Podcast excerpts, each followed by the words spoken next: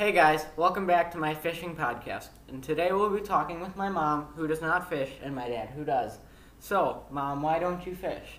It's not that I don't want to fish. Okay. I do like to fish.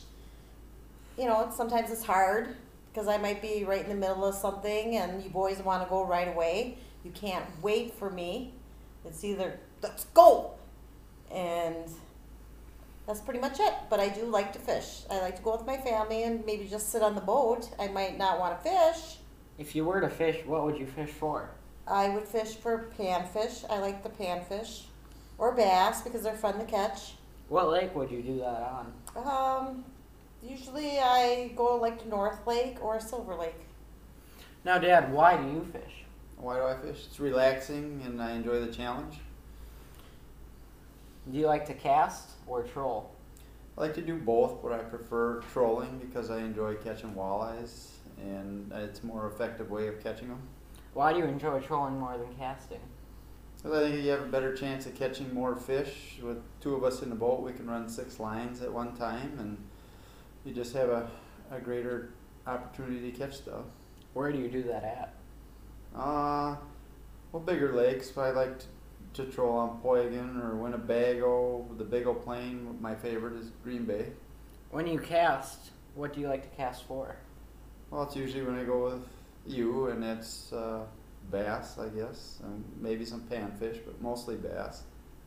Now, Mom, you said you like to panfish, so do you keep the panfish, or do you just Well, it depends how big they are. If they're big ones, then we might keep them and fry them up, but if they're too small, then we usually just toss them back in. Are those your favorite kind of fish to eat? No.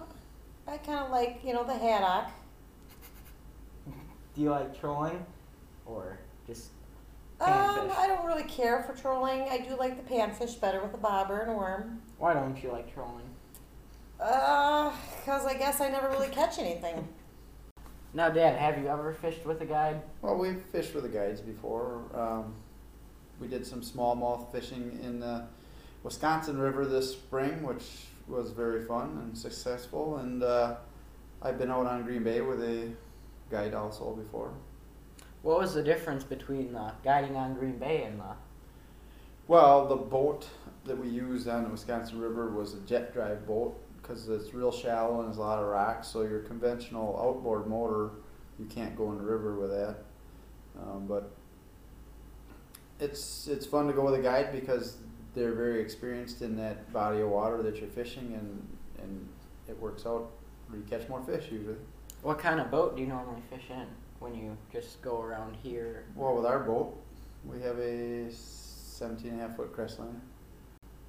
All right, guys, that's it for my fishing podcast. Thanks for watching. Goodbye.